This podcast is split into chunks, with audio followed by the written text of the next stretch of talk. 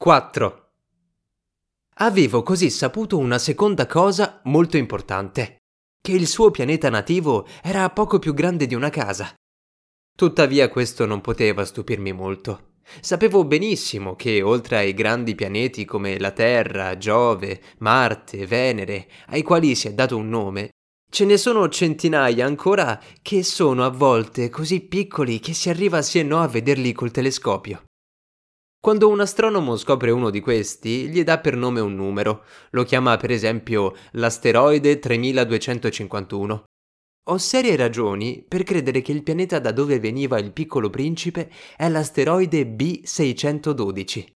Questo asteroide è stato visto una sola volta al telescopio da un astronomo turco.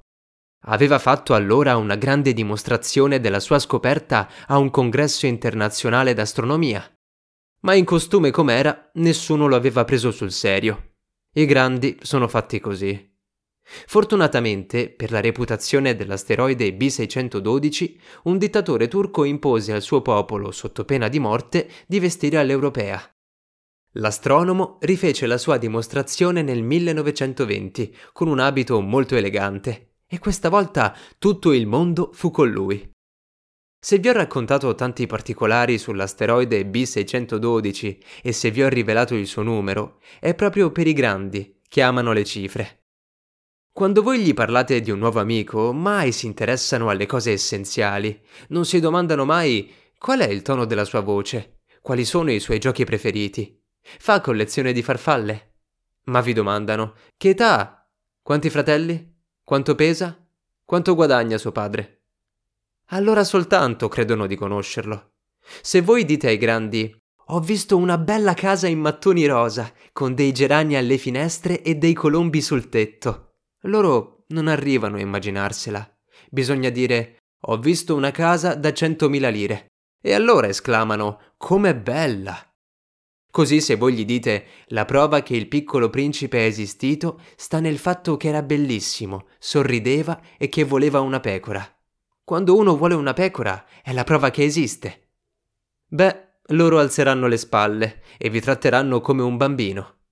Ma se voi invece gli dite il pianeta da dove veniva è l'asteroide B612, allora ne sono subito convinti e vi lasciano in pace con le domande. Sono fatti così, non c'è da prendersela.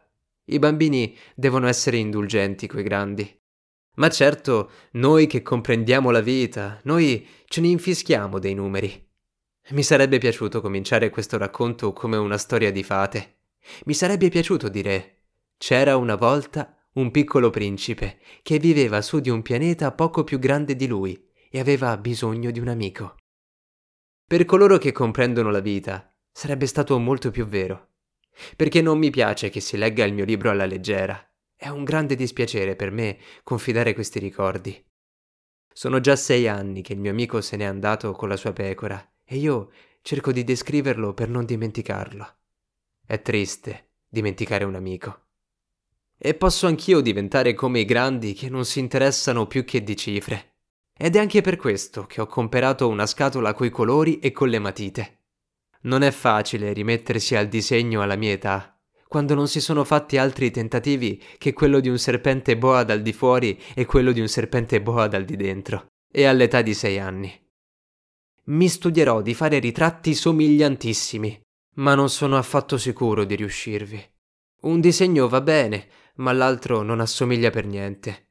Mi sbaglio anche sulla statura. Qui il piccolo principe è troppo grande, là è troppo piccolo. Esito persino sul colore del suo vestito.